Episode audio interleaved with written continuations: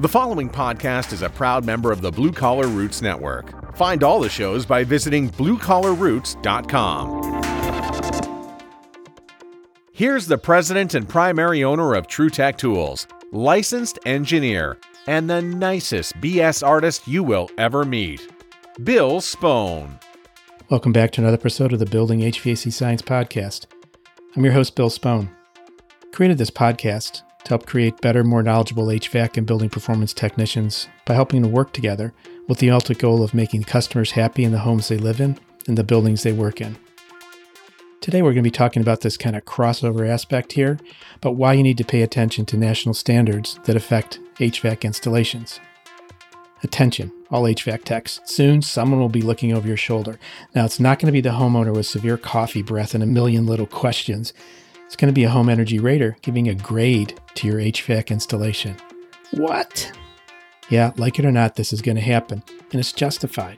It's justified because the work done by HVAC techs is so important. Important to the occupants' comfort, safety, and health, as well as their utility bills and the utility companies in general as they try to balance the supply and demand of energy. Residential HVAC is a big topic in the utility world, you probably know this. If not, you're going to hear more about it. In fact, we'll do another podcast with an expert in this area a little bit later. Today, though, we're going to listen into Jeremy Begley of the HVAC Design Partners of Cincinnati, Ohio, sharing with us how paying attention to standards has helped to shape his entrepreneurial career. Specifically, the standard we'll be talking about is the upcoming ACCA ResNet standard on grading the installation of HVAC systems. Now, as a really timely note here, the comment period on the first draft of the new standard which is ACCA ResNet 310, is closing on August 6, 2019. So hopefully you'll hear this before that date. And if you want to review or comment, just go to this link. It's www.bitly, bit.ly forward slash resnet, uppercase letters, R E S N E T, dash ACCA, uppercase A C C A, dash 310. The link is also in the show notes. Now, Jeremy's got a lot to share with both the HVAC and building performance industries, and he comes on the podcast to encourage others to review and engage in this standard development activity and other important HVAC standards. You'll hear about the methodology, the standards, and how it has five steps design review, total duct leakage, blower door fan CFM test, and a blower fan CFM test, and a blower fan watt draw test, and a non invasive evaluation of refrigerant charge or the non invasive system test, the NIST, found in MeasureQuick. Besides being important to HERS ratings, this is basic physics, and the methods described have positive impact outside of the rating world, so it really behooves you to take a look at this standard and see what they're talking about. If you want to learn more about the standard itself, you can go to bit.ly.com, bit.ly, forward slash resnet 310 info. So that's bit.ly forward slash resnet, R E S N E T, dash 310 dash info, info, all uppercase letters.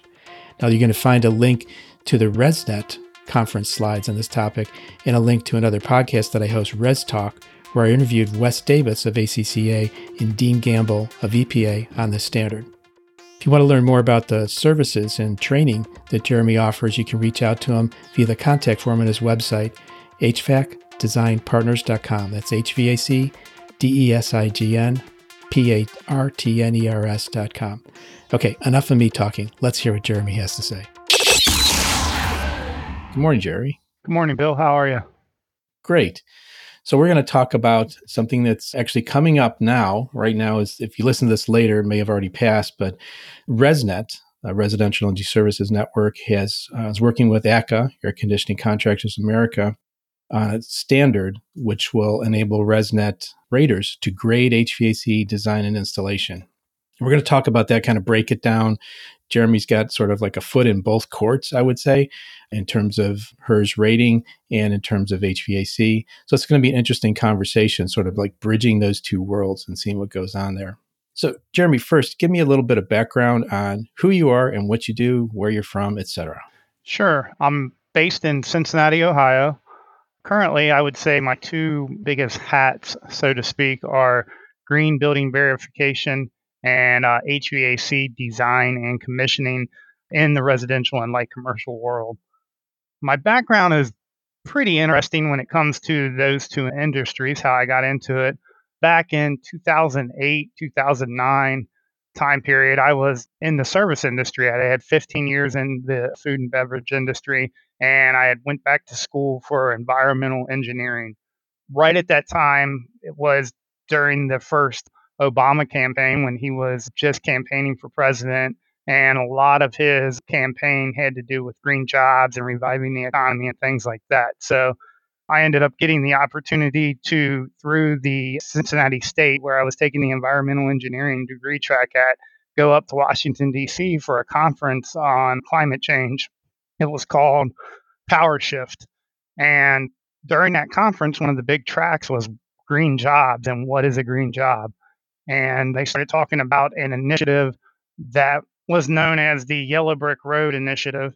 And what that was was basically the president's idea. And at that time, Van Jones, who was the environmental director for President Obama, they had an idea to restore the economy by helping fix the energy usage in residential homes.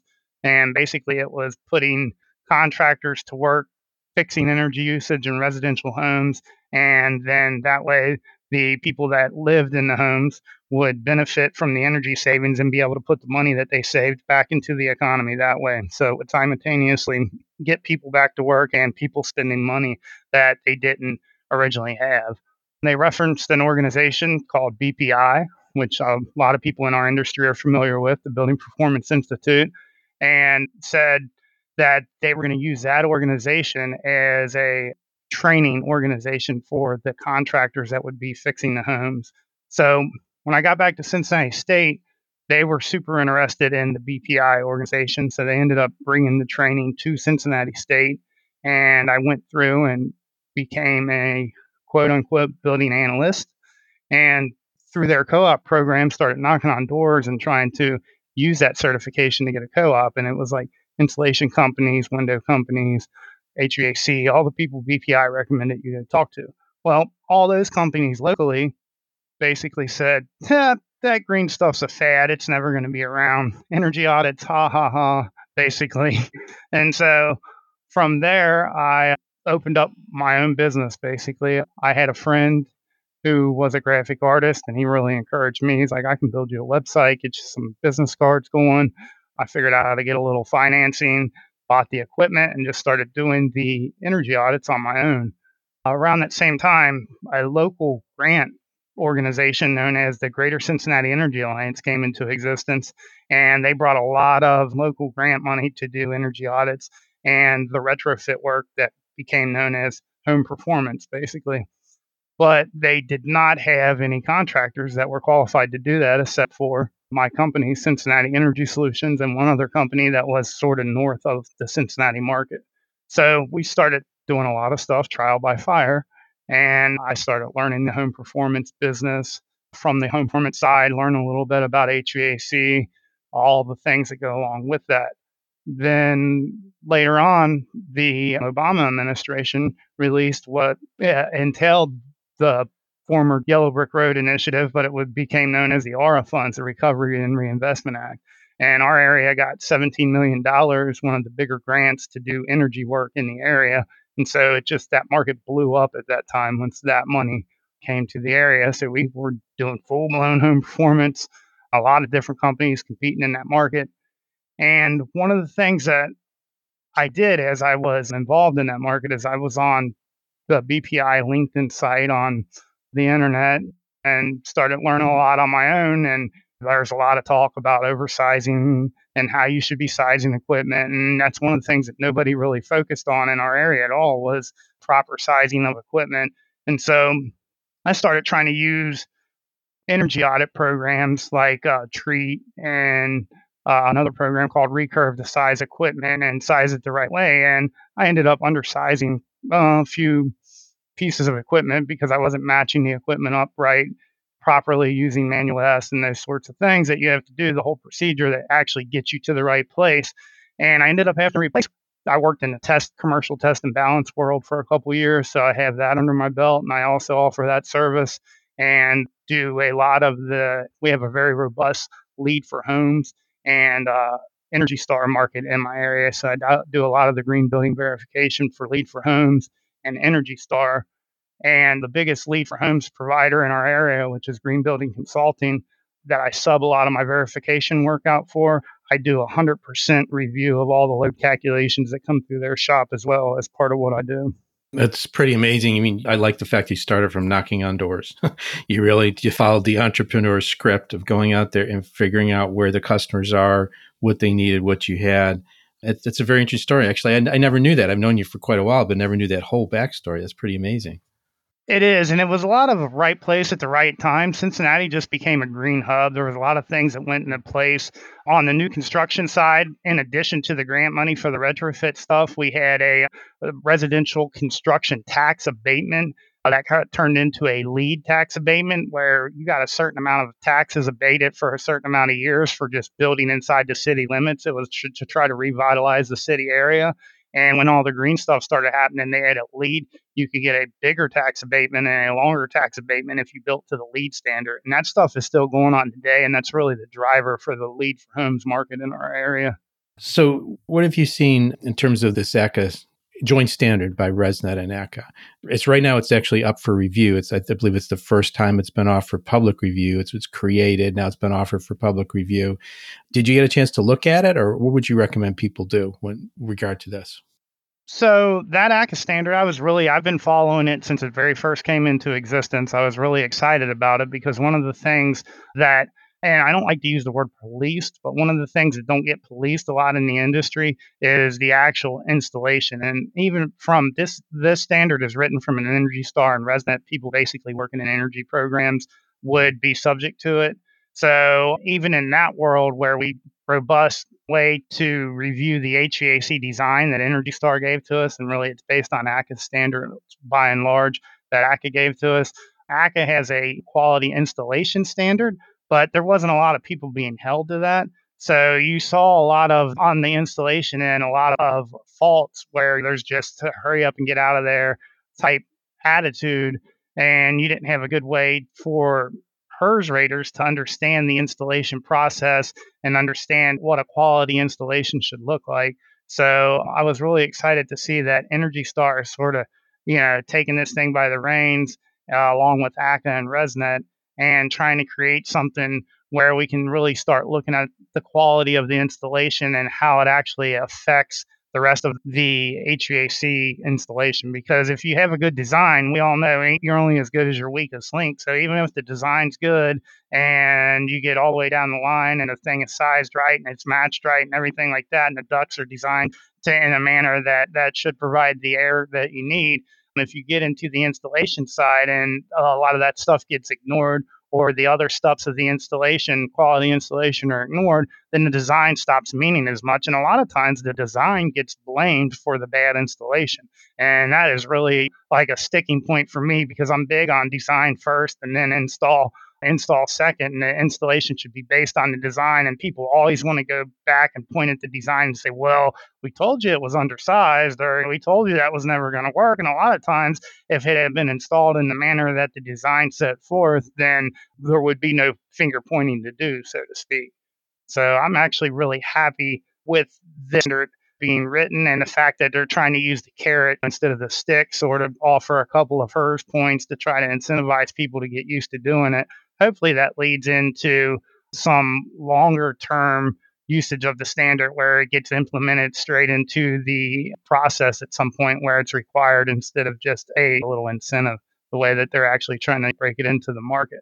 Because HVAC contractors you know typically have never had their installations looked at in this manner before so it's going to be a little sore point for a lot of them. And it's going to take voluntary participation at first. But I think once we start seeing the long term results of it and, and what it can do for the homes that we're building, uh, I think that a lot of people probably will start doing it by choice. And to be fair, a lot of the more quality HVAC contractors aren't going to have a problem with this because they already have these steps implemented anyway. They understand that this is the way to actually install a piece of equipment and make sure that it's going to operate properly. The thing that I'm a little concerned about is in the Rater world, it will take some training because a lot of guys are scared of the HVAC side of things. Um, that's either comes from just not really getting a full education because it's something that, let's be blunt about it, it's sort of been the redheaded stepchild of the Rater world, the HVAC side of it. Like you get a ton of information and training on the building envelope side of it, but whether it's ResNet or BPI or whatever, once you get down to the HVAC side, which is sort of the veins of the house, I like to look at the house as sort of the body, and then the HVAC system is sort of the heart and the veins of the house that pumps the blood through the body. When you look at it that way, they sort of have been really good at training you on the body itself. But when it gets to the inner workings of the house, there's not a lot of training that's been out there for raters to take advantage of. So through the years, we have a lot of raters out there that are just, you know, for lack of a better term, scared of the HVAC side of things. And they don't really want to have that conversation with the contractors and say, this is what you should or shouldn't be doing. They've always deferred back to the contractor. So it's going to be a little bit of uh, getting used to on both sides, I think. I think so. And like right now, as we're recording this, this is late July 2019. The actual standard itself is up for its first public comment period, and that closes on August 6th. So we're going to try to get this produced and out there and get some people listening to this so they can actually get involved with the public comment period, see what's going on, see what Jeremy's talking about and then be able to, to lend their comments and learn from where the standard's going. So, just for the listeners here, in case you listen to this, I just created a link a short link called it's bit.ly forward slash, and these are all uppercase, ResNet, R E S N E T dash ACCA, A C C A dash 310. That will take you to the page where then you can get a link to the standard, the proposed standard, the draft standard, and then also a place where you can insert your comments. And the way things go, they do actually review all the comments that have been put in. It's been sent back to the committee to review. So it's a chance for your voice to be heard and also for you to get engaged mentally with where this is going. So I actually I have the standard up on the screen here, and it really it breaks down. And I'm going to kind of uh, have Jeremy walk us through here. It's an illustration of workflow and diagnostic test methods. So the first one is a design review, and that sounds like that's something you're involved with very frequently from the way your business is set up. Is that correct? Correct. So the design review that they're talking about there is just the design review that anybody that's involved in Energy Star is already doing. The Energy Star has the HVAC design review report, and there's about five or six items that they want you to check for to make sure that the design is being basically the house that is getting designed matches the house that's getting rated. So that's basically what that design review process. I'm not sure if they're going to add anything to that from the conference sessions that I've been to, it didn't sound like they were going to initially. They're just going to leave it at what the design review is right now. As a company, we do a much more thorough review of the designs when I work with Green Building Consulting to review the designs that come just because we have the knowledge base there to really make sure that those designs fall fully in line the way that they should to match the actual ACCA standards and things like that. The Energy Star is a little looser than that. It, it um, it leaves a little more up to the contractor to have done the right thing and just for the rater to verify things like uh, infiltration levels that were used and the amount of occupants that are in the house, make sure the square footages match up, make sure that the windows match up, all the main things that go into making a load correct. So I think that the way that they've been spinning it in the sessions is, hey guys, this is something you've already been doing. So you get a, a checkbox number one there for something that you're doing anyway inside our program. Right. So uh, each one of these steps in the process, and there are five steps. So this design review, it's if there's a pass, the tolerances are met, you move to the next stage. If there's a fail, tolerances are not met, you really don't get any grade in terms of this grading scheme that's being set up. So let's move to step two. That's total duct leakage. And that's actually the process is actually covered by ANSI ResNet ICC 380. And for those that aren't familiar, ANSI is American National Standards Institute. ResNet, we talked about. ICC is the International Code Council. And this standard 380 has been out, I think it's been out for about maybe four or five years. In it, it describes basically how to do a total duct leakage test. Any kind of comment on that? No, I'd say that as far as the grading goes, so grade one is about where you are right now as far as if you're working inside the Energy Star program and you're going by the Energy Star Rater checklist and the compliance path that they lay forth to get a house Energy Star certified. Those metrics are pretty much what is being tested now. They're going to consider grade one. And then they added a grade two, which is a little bit lower of a threshold to have to meet. And grade one or grade two, you can get a passing grade. So they're actually giving you a little bit of leeway there. And then grade three is a fail. So, right. Again, just we didn't cover this at the beginning, but this standard covers ACs and heat pumps up to 65,000 BTUH and furnaces up to 125,000 BTUH for detached one and two family dwellings, townhouses, dwelling units, sleeping rooms, etc. So that's sort of the scope of this. This is what it affects.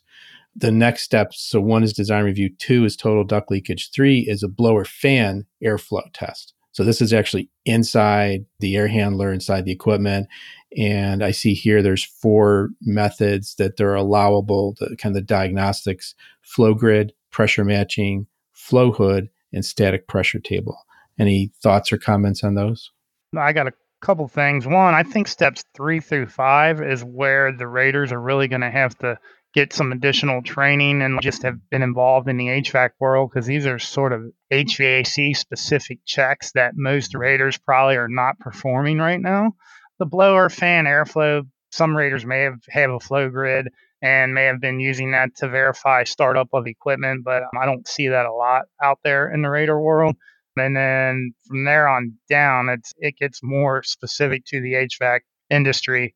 As far as which one of these methods may be easier for the Rater to do, I honestly think that the flow hood is probably not always going to be that useful because you have to have one main return grill and one main supply grill that you can actually put that flow hood on to be able to measure the flow and use that method the way that they describe in the standard. So I think that the flow grid or the static pressure is going to end up being the easiest way to comply with this particular step in the process. Static pressure probably being the easiest because it's really just two holes and then matching it to the static pressure table from the equipment. And then as you exit this, if there's a pass, you get a grade one or grade two, similar to what you mentioned before with the duct leakage. And then if there's a fail from this point of standard, it's considered a grade three. Okay, so moving on, the next step, step four, is blower fan watt draw. So they're actually interested in the consumption of energy at the blower fan itself. And the three diagnostic methods are plug in watt meter, clamp on watt meter, and a house utility meter. Any comments or thoughts about those? Yeah, I think that probably the clamp on watt meter is going to be the only realistic method here. The house utility meter has to do with turning every other circuit in the house off and just letting the furnace run and then watching the meter as it spins or counts and then actually recording the data from there to figure out how what wattage it's using. And then I found it super interesting. The plug-in watt meter, I was like, what? How in the world? In our market, mm-hmm. most people don't. Well, I won't say most. I'll say all furnaces and ACs are required to be hardwired through the electrical panel. So that was something that was like crazy to me. And it was brought up in one of the conference sessions that I was in at the ResNet conference, and they were like, "Yeah, most people think it's crazy, but we do have markets where the furnace plugs into the wall. Believe it or not, in a lot of rural areas, you have a, a regular furnace that'll plug right into the wall, and they can pull that plug out and put a plug watt meter in. So I never knew that. I've never seen that in my life. That does not exist in our market at all. So I guess that is a method that can be used, but by and large, a clamp on watt meter is probably something that Raters should go out and purchase if they're going to participate in grading the installation in the standard and get used to using. Fine, there's a tons of YouTube videos that can show you how to use a clamp meter on a residential furnace where you can safely take watt draw on it, watt and amp draw. Just to say, not to sound offensive people out there, but when you look at standards like this, it opens your eyes. It takes you out of your silo. Can you comment on that at all, Jeremy? Because you did say it was a surprise to you to hear that at the conference. It, it's like, oh, there's other things going on out there. So I think this is sort of uh, like it's kind of a the water challenge. You get to dump a bucket of water, and you have sometimes you look at these standards, go, what's going on here, right? Yeah, I think it's a great thing. It's going to take a lot of people out of their comfort zone, but it also is going to get them involved in a, a piece of the process, either from on both ends of the spectrum. The Raters are going to get involved in something that they necessarily wouldn't have got involved in on their own, and they're going to get to learn a lot more about how the HVAC system affects the overall performance of a home and how the actual, not only the HVAC system itself, but the installation of that HVAC system, how it affects it. And if you look back at some of the studies that prompted this, it's very there's some very eye-opening data in there that Energy Star came up with when they did the studies on their own houses that had been Energy Star rated, but the installations had been bad. Either refrigerant charge was off or some other part of the installation wasn't right. How it affected the energy of that piece of equipment in the home and what the bottom line of consumers getting what they're paying for because these thing these boxes come out of the factory rated at 16 SEER, but that's in a clean environment in a laboratory conditions where everything is perfect. So the minute you start skewing one piece of that installation away from how the factory had it installed, you start losing that efficiency. And if it's bad enough, it's going to operate way down the scale from what they actually paid for. Yeah, I think you probably in your mind you you got that chart that I've seen before where it's a degradation in SEER level. It can be like up to like four SEER units less, even more if you don't hit on all these parameters. And that's what the goal is here is really to get people looking at these parameters. So the last one, the fifth one is refrigerant charge. And the two methods, diagnostic methods mentioned are non-invasive temperature and weigh-in verification. So obviously weigh-in verification you'll be handling refrigerants. So that would require your EPA 608 certification. Is that correct? That's correct. And mostly that's basically going to be you're going to watch the HVAC contractor do that. I don't think they anticipate Raters going out getting the EPA certified to do this test, but they did come up with a very nice non invasive way that Raters can do the test if they have a clamp on temperature gauge and an inside temperature probe to just basically get a delta T and come up with a number of where the charge at, whether it's good or bad. It's a good way. From what I understand, I'm still getting familiar with the process myself, but from what I understand, it's a good way to gauge a system that has just been installed, but not a great way to gauge the charge on a system that's been running for a while, if I understand that correctly. I think you're absolutely right. Yeah, it's called a non-invasive system test, and there's actually some software we're working with, MeasureQuick, that actually has that built into it to help you come up with the. It really feeds this process, part of this process here. So if you um, make it through all five steps and you've passed each step going along, it then gets a grade one for the installation. I guess if you fail or terminate at any point in between, you'd be with a grade two or grade three. So that's how the grading happens. It's sort of this successive additive thing. Again, design review, total duct leakage, blower fan airflow, blower fan watt draw, and then refrigerant charge takes you to the ultimate to get a grade one rating.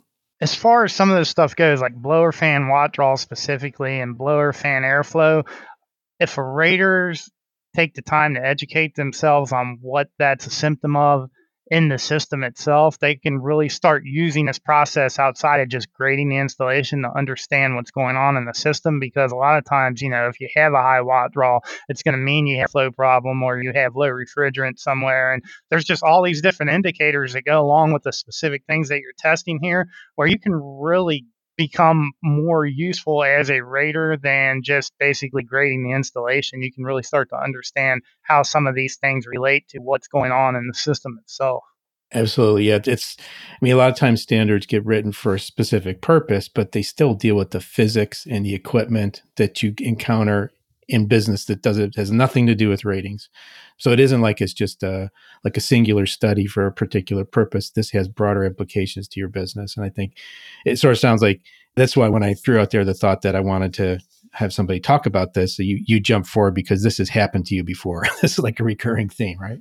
There's definitely uh, once you know stuff you can unknown. So when when you go in and you diagnose these these pieces of equipment sometimes for comfort issues or what have you after a house has been rated or certified and then you start dialing down into what happened and you realize that you know in the installation process this thing or that thing happened this is really going to stop some of those problems from happening. So a lot of times we'll get calls from homeowners after houses have been certified and say hey man this is supposed to be the greatest house in the world but it's not any better than the last house i lived in. What's going on? And so then we have to go out there and figure out why that is. And it could be a bunch, you know, there's a bunch of different tests that you do, but this is the set of testing that we actually do is to find out is the installation of the equipment actually where it should be. Yeah. I want to take a moment and mention one of the sponsors of the Building HVAC Science podcast. It's Build Equinox. Build Equinox is the manufacturer of the CERV 2. That's the conditioning ERV. Of course, an ERV is an energy recovery ventilator. I like to call it a smart ventilator as it decides when to run based on integrated sensors. This very unique product contains a one third horsepower variable speed heat pump to positively transfer more of the sensible and latent energy between this ERV's ventilation and exhaust streams. I'm so impressed with this product, I'll be using it in my own personalized performance home scheduled for occupancy by summer of 2020. So surf on over to www.buildequinox.com to learn more about the CERV 2, which, by the way, is American designed and made in a solar powered factory in Urbana, Illinois. Also, look for an episode of the Building HVAC Science podcast where I interview the inventor, Ty Newell. And when you get in touch, tell them the Building HVAC Science podcast sent you. Thanks.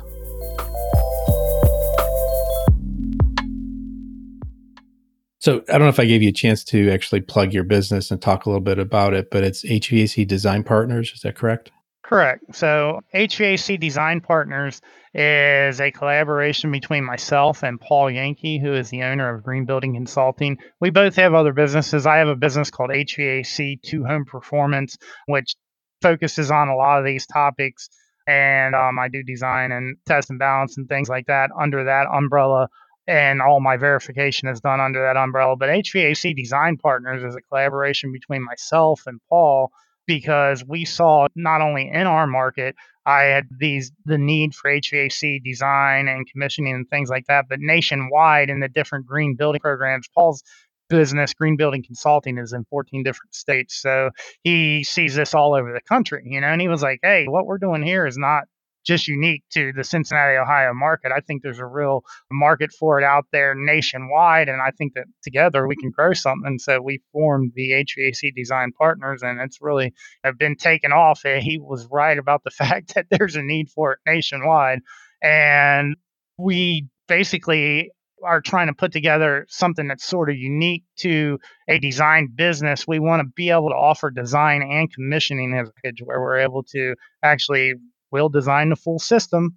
Somebody can install it and we'll come out and commission it to make sure that it's going to run the way that our design said it would. So basically, we're trying to head off these installation problems that a lot of guys have and sort of in the residential world take a, what I call a commercial approach to it because, or maybe folks don't know, but just to be clear, in the commercial world, things like work a little different. You got one guy that's designing the HVAC system. You have a contractor that a lot of times their sole purpose is just to come and set the box and charge it up and make sure it's working. And then you got sheet metal guys that come and put the ductwork in. And then you got a test and balance guy that comes back and commissions everything and sets it all up and make sure that it's working correctly in the HVAC world, residentially, a lot of times we wind up with one guy that wears all five of those hats. And so we're trying to separate it out a little bit and sort of relieve that HVAC contractor from the responsibility of the design and the commissioning part and just allow them to come in and do what they're a lot of times good at is putting the box and installing the metal and things like that. And then do the design and commissioning side from the HVAC design partners standpoint. It's very interesting. I've observed that, but I've never heard it put together that way, where you sort of you take the commercial part, approach the residential world, start in with the design aspect, and then finish up with the commissioning aspect. So that, that's very interesting. And then you can actually become specialists in those areas and impart a lot of knowledge and advice because you work both at both the beginning and end of that circle. That's very interesting. Yes, and it works well for us in the green building programs is where most of our business is coming from right now, even though we do have some outside light commercial test and balance, and also recently some light commercial design work that we're getting into. But in the green building programs where you have someone demanding a full design process, a lot of times, guys, our design is very subjective in the residential world. It can mean one thing to one guy and something else to another guy. And then you have the guys that'll go stand in the house with a Ductulator and say, hey, you know, want to go there, want to go there, want to go there. And then that guy's being forced to do a full design too. So some of the guys, maybe the top one to 5% of HVAC contractors in the green building programs have the capacity to do their own design. fully the way that ACCA and Energy Star prescribe, and then the rest of them need a little bit of help doing that, and that's where we come in. And then we've uh, started adding the commissioning piece, like, hey, we'll be responsible for our design. We want to make sure that it's getting installed the way that we designed it. Say for this package price here, we'll come back and make sure that that thing's going to work the way that we designed it to work. So, what's your service area for doing that kind of work? Right now, it's the well, it just depends. If you want the design and commissioning package, our service area is wherever you want to pay us to come to. So basically, we can do design all over the country because that's just a PDF uploaded to the computer. If you want us to come out and do the commissioning side of it, we would gladly go wherever you are. But obviously, that is going to be subjective to the cost of travel and things like that. So our greater Cincinnati market, where we will gladly, for the quoted price, drive to is probably up to Columbus, even though Paul and through Green Building Consulting, we're starting to do a lot of design work in Cleveland. So we may be training up some guys to do some of the commissioning stuff up in Cleveland as well. And then down all the way to probably the middle of Kentucky because geographically, Cincinnati's in an interesting place. We're on the border of Ohio and Kentucky. We're sort of southern, southern Ohio as you can get and northern northern Kentucky as you can get basically is considered the greater Cincinnati area. So our market is really split between the middle of those two states and then a little bit of Indiana as well. What's the best way for someone to get in touch?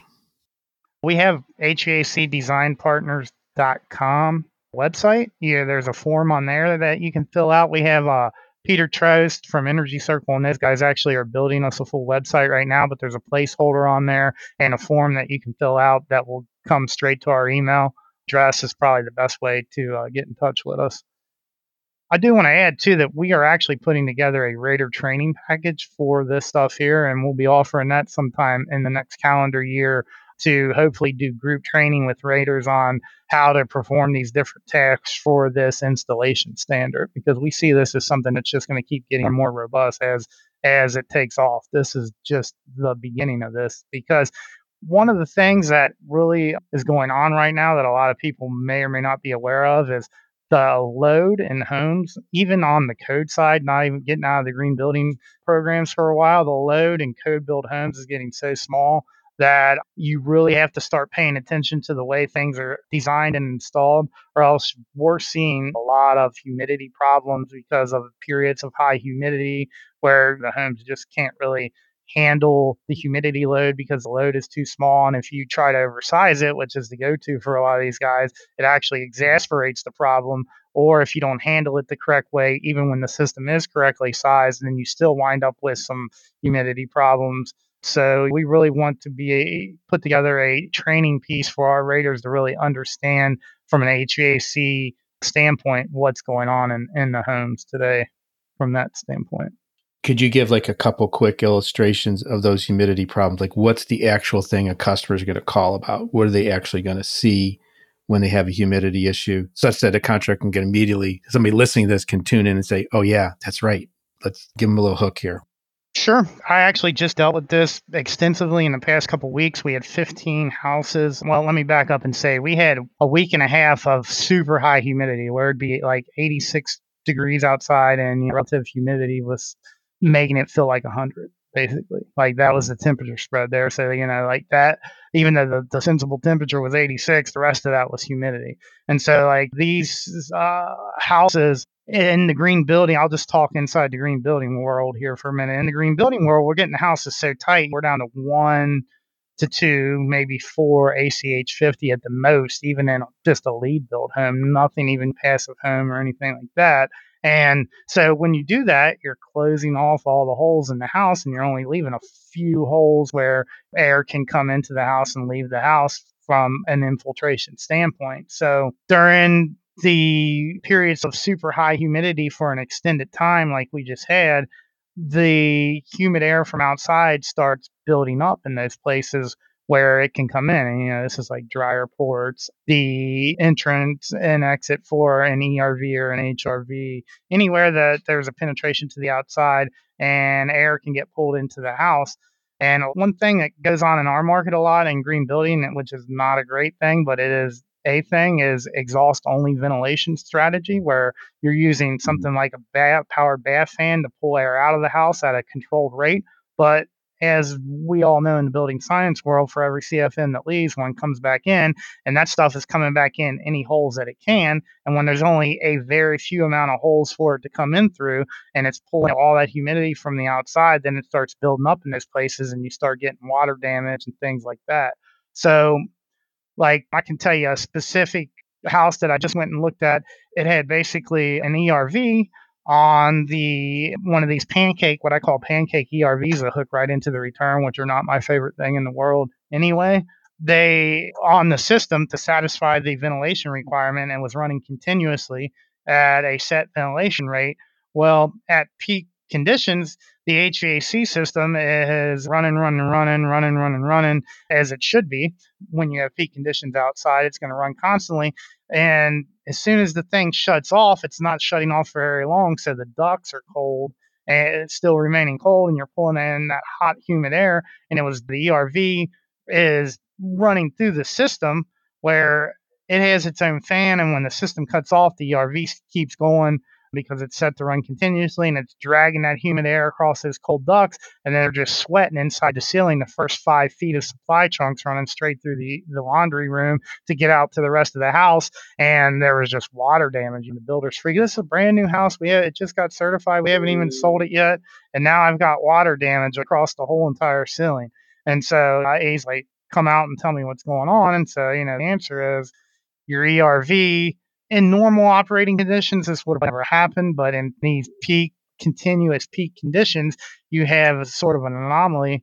And so the answer to most of this stuff is add dehumidification to the house when you're building a low load house. I mean, that's the simple answer. Always add a external dehumidification. It solves 90% of the problems because it's going to dehumid, and you can get into uh, some other more advanced things like dehumidifying ventilators. They either dehumidify on the house side or at a minimum on the outside air side and actually treat this air either as it comes into the house or before it gets into the house so that you can handle that load because what ends up happening is you have a, a HVAC system that has a very low load capacity already and then the latent capacity of that system, which is the humidity handling portion of it, is about a quarter of that load. So you got about three quarters of the load assigned to your sensible, which is just your cooling capacity, pure cooling capacity of the equipment. And then about a quarter of that already small load is what you have left to handle the humidity.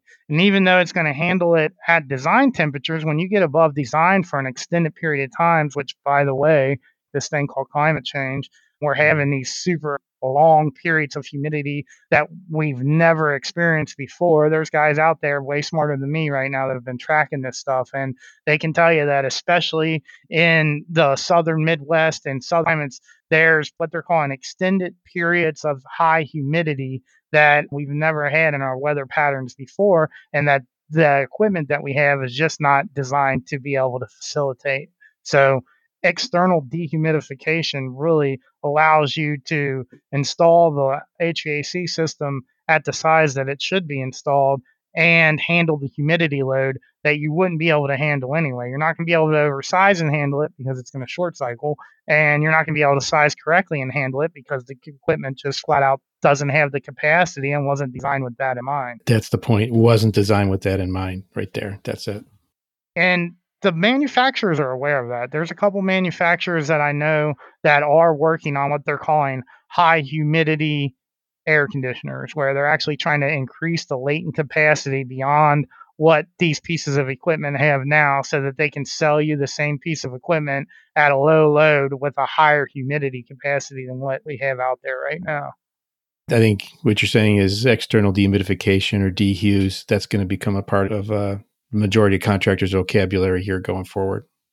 It definitely is in the green building world. And I mean, we see code houses that have these same problems too and have the same loads. Like I have a code builder that I do nothing but blower door tests for, and he builds some of the tighter houses than most of the people in the green building program. So I mean, there's code guys out there that are gen what we'll call production build houses that are going to be just as affected by it because that's just where the world's going. We're tightening up the new code every time a new energy code comes out. It's more insulation. It's a tighter house requirement, and it's just making the loads go so small that if you're really doing a load detailed load calculation, you're going to be at around 1200 to 1500 square feet per ton, even in a code built house. And it blows people's minds. Like, especially guys, engineers that have been in the business. I deal with a lot of engineers that have been designing on the commercial side for a long time and they're still stuck at 675 per ton or something like that where that world just does not exist anymore residentially at all for sure in new construction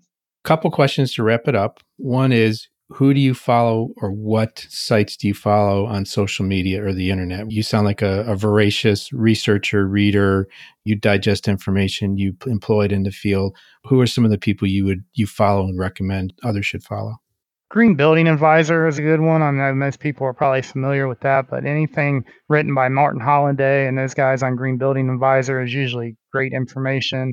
Of course, everybody in our industry knows Allison Bailes and Energy Vanguard.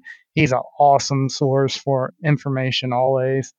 I Home Energy Pros Forum, I think is what it's called now. Used to be the BPI LinkedIn ResNet group. I uh, get on there quite frequently and the best thing, my advice to anybody new, medium, or otherwise in this industry is to get on these sites and interact and, and get involved in the conversations because in the beginning of my career, I learned more on those sites than I did from anything else that I did. Just getting on there and talking and asking questions, not being afraid to be wrong, be involved in the conversation, so to speak.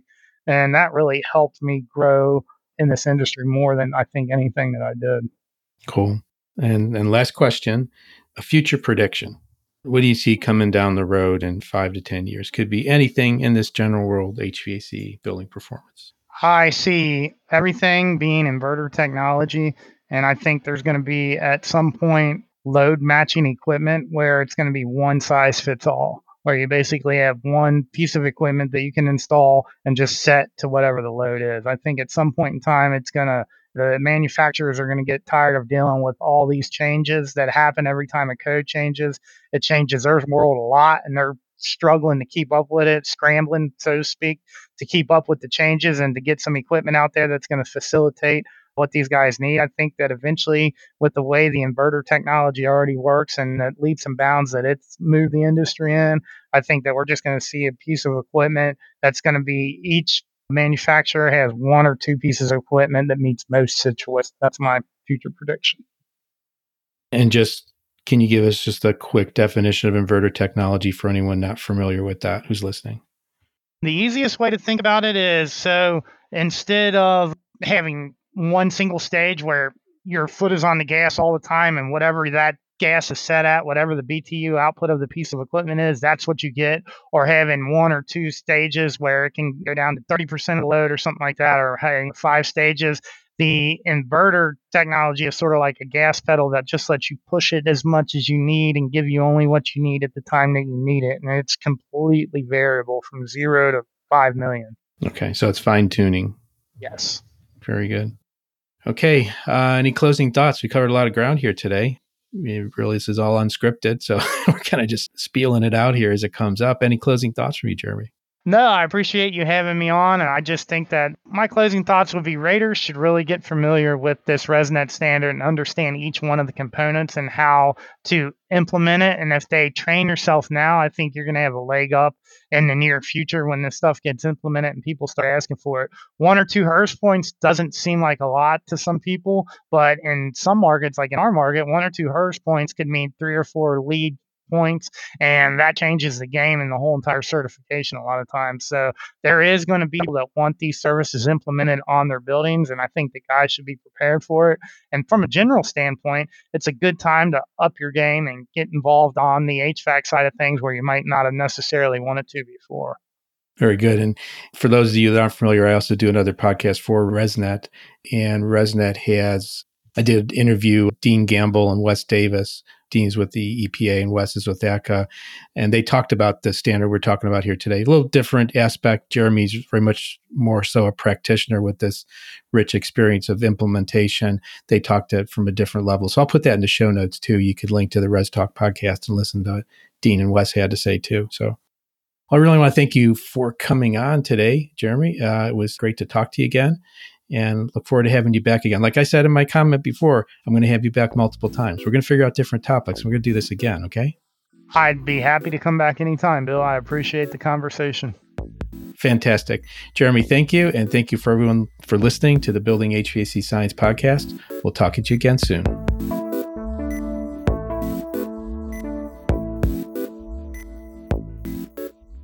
I hope you enjoyed this podcast with Jeremy Begley of HVAC Design Partners and our discussion about some national standards affecting HVAC installation grading. You can find other trade oriented podcasts, Tool Pros, Service Business Mastery, HVAC School, that are part of the Blue Collar Roots Network by going to bluecollarroots.com, where we're trying to do our part to help professionalize the trades by filling the skills gap through training and communication. Some other related resources or influencers out there include Zach Ciota of HVAC Shop Talk, the HVAC Reefer Guy, and Grace and Corbett Lunsford of HomeDiagnosis.tv, which is the first TV show on home performance. You can also learn a lot with the MeasureQuick app and especially through Jim Bergman's videos on the MeasureQuick YouTube channel. I also host the RESTalk podcast. You can learn more about this rapidly expanding world of home energy ratings and peripheral topics by searching for RESTalk, R E S T A L K, in your podcast app. If you like what you heard today and not yet subscribed to the podcast, please consider doing so by typing Building HVAC Science into the search bar of any of the typical podcast services. Also, giving us a review is great. Please do so.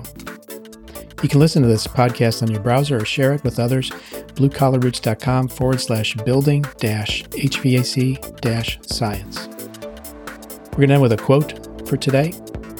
This is from William H. McRaven, an American soldier. In this day of high technology and Jedi Knights, we often overlook the need of personal involvement, but we do so at our own risk. Well, Jeremy's definitely leading the charge there and becoming personally involved by looking at these standards, commenting, and getting engaged. And like I said, it's really helped to shape his career. This episode of the Building HVAC Science podcast is a production of True Tech Tools Limited. The opinions voiced are those of my guests or myself, depending upon who is speaking, of course. And if you're in the market for some tools or test instruments mentioned in any of the podcast or related industries, take a look at what TrueTechTools.com has to offer. That's my company in full disclosure. You can use the code HVACBS for a nice discount. I want to thank you again for listening to the Building HVAC Science podcast. Hope you have a great day and listen in next time.